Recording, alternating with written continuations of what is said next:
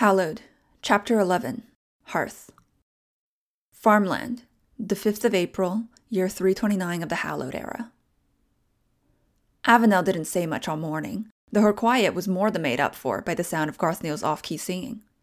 A farmhand glared at him as they passed by. Around noon, they stopped for lunch, though there were no wells or streams nearby to fill their flasks. "Well, we'll make do," said Garthnil. "It isn't much longer until your ward sisters, is it?" Avenel looked up from brushing her horse. "We should be there in a few hours." "Good," said Garthnil. "Not that I don't enjoy your company, but I suspect Frost will murder someone if we don't get home soon."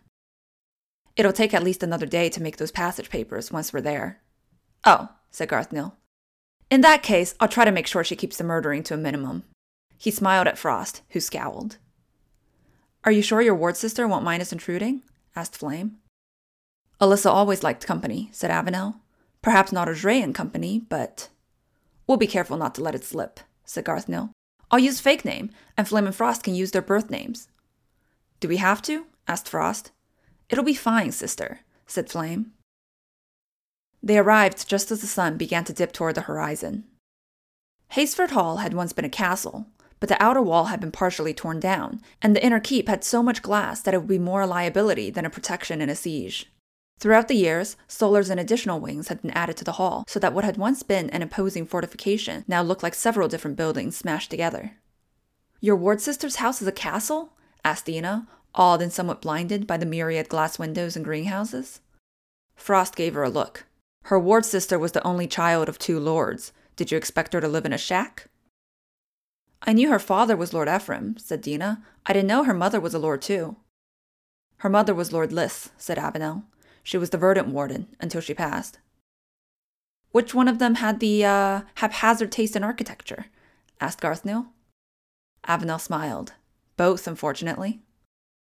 "Wait," said Dina, looking back the way they had come. "These fields, do they belong to your ward sister?" Avenel nodded. "Since about halfway back to Emdenshire, yes." At the foot of what had once been the outer wall, they were stopped by a man in a leather helm and doublet. "Halt," he said, his hand on the hilt of his sword. "State your business." "Lord Avenel and companions," said Avenel, dismounting. "Alyssa should be expecting me." "Ah, welcome, my lord," said the man, immediately bowing. "I'm Pedro, one of Lady Alyssa's household guards. Forgive me for the rudeness. We've had some issues with bandits lately." "Do we look like bandits?" asked Garthnil. "Ah, don't answer that." He dismounted. "It's nothing serious, I hope." "Not at all," said Pedro. "They're usually just parties of two or three, easy enough to scare off. Come, I'll take you to my lady." The space between the outer wall and the house itself had once been some sort of courtyard, but now it had been converted into a neatly manicured lawn. In the shade of a large crabapple tree, a woman sat sketching, her long brown hair pinned away from her face by a pair of brass clips. She looked up as the group approached. "Lord Avenel," said Pedro, "may I present Rang, my lady's daughter. Lady Rang, Lord Avenel and her friends have arrived." Rang smiled and extended her hand, but did not rise to greet them, and it was only a moment later that Dina noticed the wheels on her chair, hidden behind her skirts. "It's a pleasure to finally meet you, Aunt Avenel," said Rang. "May I call you that? Mother's spoken so much about you that I feel I already know you." "Of course you may," said Avenel, taking the outstretched hand. "I'm sorry we haven't met sooner." "It's all right," said Rang. "Who are your friends? Your letter said you were only bringing the one." Avenel turned to look at Garthnil. A chance encounter on the road. They happened to be traveling in the same direction. "I'm Galen," said Garthnil, taking Rang's hand and pressing it briefly to his lips. "My companions are Elia and Inir. I hope you and your mother will forgive our imposition." "You're not imposing at all," said Rang. "Stay as long as you like. Mother loves company, though we don't get it often. Pedro, could you take the horses? And tell the servants to have extra rooms prepared." She turned to Dina. "This must be the new ward. Dina, was it?" "Yes," said Dina. "That's me." She stepped forward to take the hand that Rang offered, noticing as she did so how thin and fragile the woman looked. Her arms were more bone than flesh, and Dina guessed that her legs were in a similar condition beneath her skirt. "Mother will be inside," said Rang. "Beth, could you—" "Oh, where did she go? She usually pushes my chair, but she does tend to wander off sometimes." "I'll push you," offered Avenel, putting her hands on the back of Rang's chair. "You said your mother's inside?"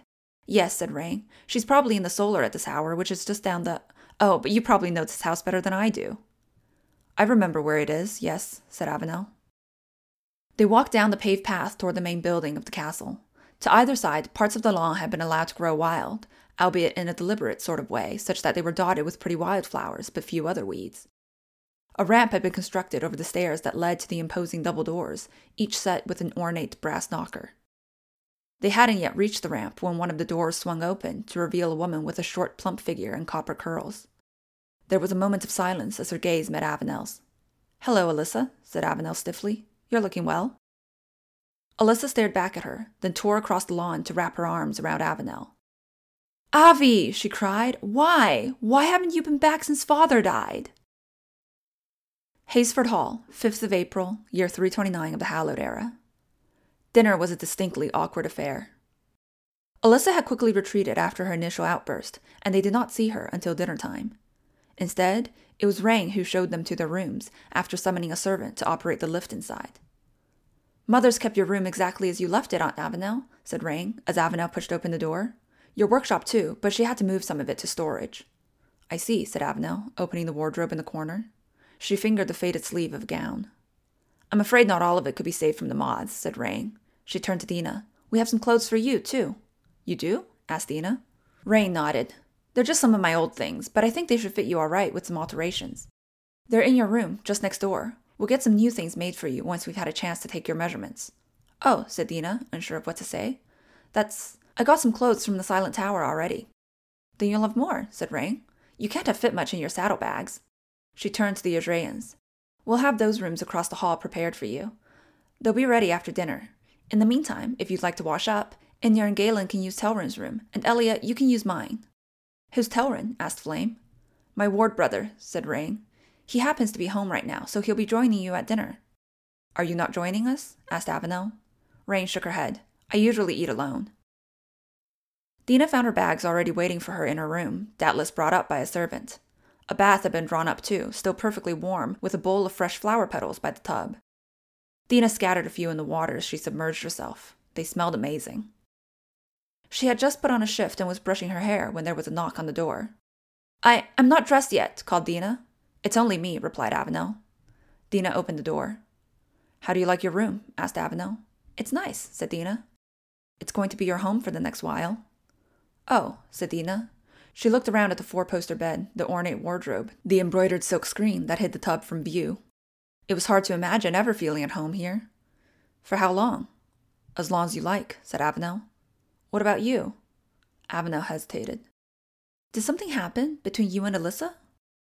"Not exactly, no," said Avenel. "But you needn't concern yourself with that. She'll treat you well."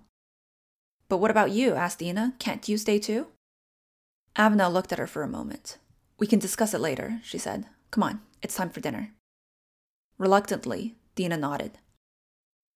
They gathered the Azraeans on their way down to the dining hall. Alyssa was already there, waiting for them by the door, and apart from a slight puffiness about her eyes, she was all smiles and radiance. "It's good to meet you, Dina," she exclaimed, pulling Dina into a suffocating embrace. She reminded Dina a little of Mrs. Sandler's hugs, with her plump figure and ample bosom. Telrin, too, was already there, a tall and thin man with a tweed waistcoat. Unlike his ward mother, he only nodded stiffly to them as they entered. "Telrin," said Alyssa, "I'd like you to meet your aunt." "We've met," said Telrin. "To meet your Aunt Avenel's friends," finished Alyssa. "I know you've met your Aunt Avi through work, and you can at least say hello instead of standing there like a lump." Telrin bowed. "Lord Avenel?" "Aunt Avenel," corrected Alyssa. "I know we don't see each other much, but she's still family." "It's all right," said Avenel. "Telrin, how has work been? I'm surprised Sincrest gave you time off." "Just a fortnight," said Alyssa, before Telrin could answer for himself. "He was supposed to have gone back yesterday, but when we heard you were coming, he wrote to Sincrest straight away, asking to extend his leave." "Alyssa insisted," said Telrin. "I told her that I was needed back at work." "You're a historian, Telrin," said Alyssa. "Those books have been around for hundreds of years. A few more days hardly matters. Besides, Sincrest agreed to extend your leave." "Lord Sincrest is one of the Council of Wardens, is he not?" asked Garthnil. "Yes, he's the Amber Warden," said Alyssa. "He and Avi used to work together before she stepped down." "I wouldn't say we worked together," said Avenel. "We only really saw each other at council meetings." "Council meetings?" asked Dina. "You know, the Council of Wardens," said Alyssa, "the ruling body of Illyria. The Shadow Warden's identity is kept secret, so as the head of Covert Affairs, it was Avi's job to represent him." "And it's a wonder that she found the time to do so," said Telrin, "especially since she's so busy that she couldn't find the time to visit us even after her abdication." Alyssa shot him a look. Telrin, she said, apologize. It's all right, said Avenel. The meal proceeded mostly in silence, punctuated by minor pleasantries about the food. The food was delicious, there was no doubt about it, but it was hard to enjoy a meal when each clink of cutlery ran out like a church bell. Once or twice, Dina saw Alyssa look up at Avenel, but Avenel kept her eyes on her plate. It was only when the final course had been cleared away that Alyssa spoke again. Your rooms should be ready now, she said to Garthnil and the siblings. I'll have someone take you to them. As for the rest of us, what should we do this evening? We'll have the greenhouses, a conservatory. I have some work to do, said Avenel. You'll have to entertain yourselves without me.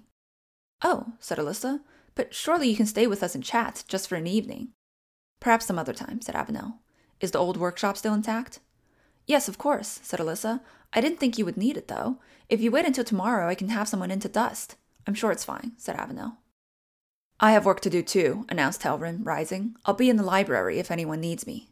Take Dina with you, said Alyssa. You like to read, don't you, Dina? Pedro told me you had quite a few books with you. Oh, yes, I do, said Dina. But if Mr. Telrin is busy, I can go some other time. Nonsense, said Alyssa. Telrin will be more than happy to show you the way. Telrin himself did not look happy, but gestured for Dina to follow. Go if you like, said Avenel, when Dina glanced her way. Okay, said Dina. I'll see you all tomorrow morning. Telrin opened the door to the corridor. After you? The library was located in one of the towers of the castle, up a winding flight of stairs. It wasn't nearly as large as the one at the Silent Tower, but still quite formidable for a private collection.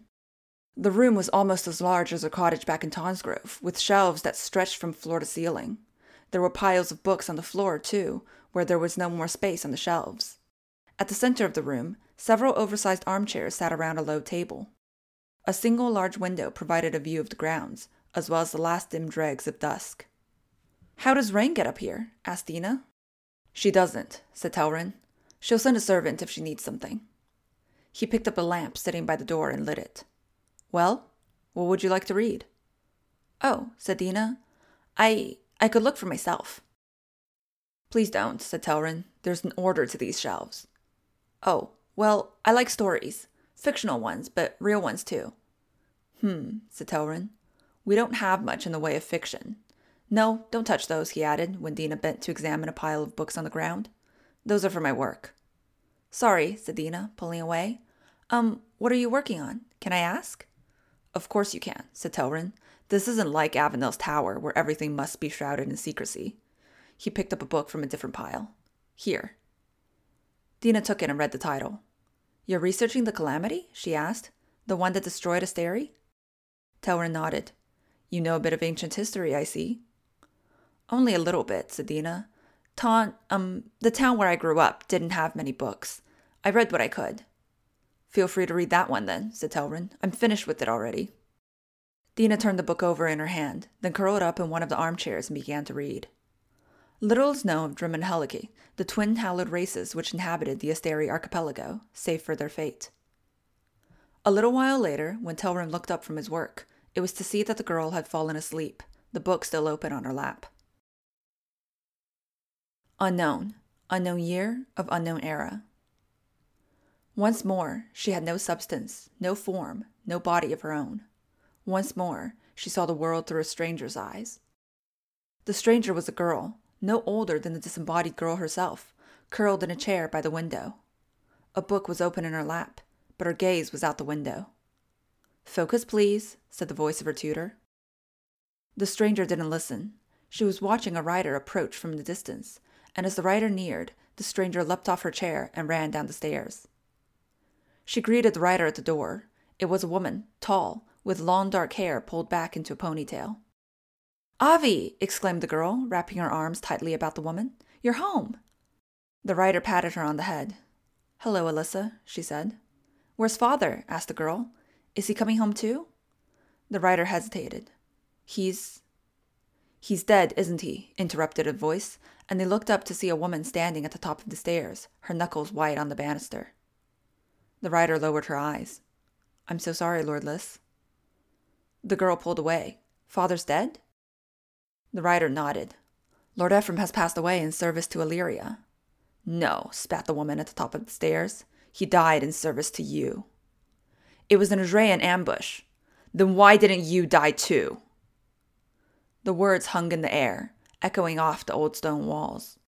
The girl looked at the rider, then at the woman on the stairs, then back at the rider again. Tell me I'm wrong, said the woman. Tell me he didn't die for you. The rider said nothing. Get out of my home, said the woman. Mother, exclaimed the girl, this is her home too. But the rider had already turned to leave. I'm sorry for your loss, she said, and the doors banged shut behind her. Hayesford Hall, 5th of April, year 329 of the Hallowed Era. The book on Dina's lap fell to the floor. Sorry, said Dina, jerking awake and hurrying to pick it up. She looked around to find that she was still in the library and that Telrin was looking at her. His pen paused over the page. Awake again, are you? Asked Telrin. Dina nodded. Sorry, she said again. Was I asleep long? No, said Telrin. An hour at most. Oh, said Dina. Okay. She looked out the window, but there was nothing to see but her own reflection and the dark beyond. Telrin, she said. Do you know how Lord Ephraim died? Avenel hasn't told you? I don't think she likes to talk about it, said Dina. Telrin frowned. I suppose you'll find out sooner or later. It isn't exactly a secret. He and Lord Avenel, though she wasn't yet a lord then, were sent to assassinate someone in Azraea. I don't know the details, but it was someone important. Somehow, the Azraean spymaster at the time, Lord Jaylen, learned of their plans and set an ambush. Lord Avenel survived, Lord Ephraim did not. The rumor is that it was Simeon, Avenel's former student, who sold the information to the Azraeans. Some sort of revenge, I suppose, for when Avenel had him removed from the Silent Tower. Oh, said Dina. That's not really Avenel's fault, then. She couldn't have known what Simeon would do. Of course not, said Telrin. No one blamed Avenel, aside from Lord Lys, and from what I gather, she had never much liked Lord Avenel to begin with. Oh, said Dina. I guess that would explain why Avenel never came back here. Hardly, said Telrin. Lord Lys passed away only a few years after Lord Ephraim. If Lord Avenel wanted to come back, she's had ample opportunity. Gods know Alyssa's written to her about it often enough, but she always has some excuse. Oh, said Dina again. She looked down at the book in her hands. I should be getting to bed. Can I take this book with me? I'll bring it back when I'm done. Of course, said Telrin. Do you need help finding your way back? No, I think I can find my way. She was wrong, and a few minutes later, when a rogue draft blew out her lamp, she found herself alone in the dark, in unfamiliar, twisting corridors, unsure of which way to go. Slowly, she continued down the hall, one hand on the wall, hoping to at least run into a servant or guard. She rounded a corner, and there was a light up ahead, seeping out from beneath the door. She knocked, and to her relief, it was Avenel who opened it. Dina, asked Avenel, what are you doing here? I got lost and my lamp blew out, said Dina. I saw light in here, so I knocked. Am I bothering you? No, it's all right, said Avenel. Would you like me to light your lamp? Actually, could I sit with you for a while? Of course, said Avenel, and stepped aside to let her in. It was clear that the room inside hadn't been used in quite some time. Cobwebs lined the ceiling, and most of the furniture was covered in dusty sheets. A large workbench dominated the center of the room, a variety of tools and papers scattered about its surface. What are you working on? Asked Dina. I'm making a forgery of Vallas' seal, said Avenel, picking up a small, half-carved piece of soapstone. Why? For the passage papers for Garthnil, said Avenel. I know his seal better than I know any of the councils. It's easier to carve from memory. Won't he be mad that you're doing that? He'll understand, said Avenel. Dina nodded and looked around the room as Avenel returned to her carving. There was a particularly oddly shaped something beneath one of the sheets, and she peeled it back to reveal a wooden training dummy so riddled with stab holes that had he been real, he would have died 100 times over. I see you've met Sir Stab-a-Lot, said Avenel, glancing up from her work. You named the dummy? Asked Dina. Alyssa did, said Avenel. She used to come and watch us work sometimes when she was little. You two were close, huh? When Ephraim and I were around, yes. We tried to spend at least a few weeks here each year, but even when we were apart, she would always write to me at the tower. Dina nodded. I fell asleep in the library. I saw what happened after Lord Ephraim died. Avenel's hands paused. What do you mean? I mean, after you returned here, when you told them he was gone. I saw what Liz said to you. I see, said Avenel, her hands resuming their work. You shouldn't look in people's memories. It's going to get you killed. I'm not trying to look. It just happens.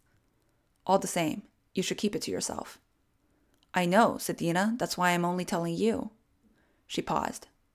Avenel, if you hadn't been looking for somewhere to take me, would you have come back at all? Avenel didn't answer.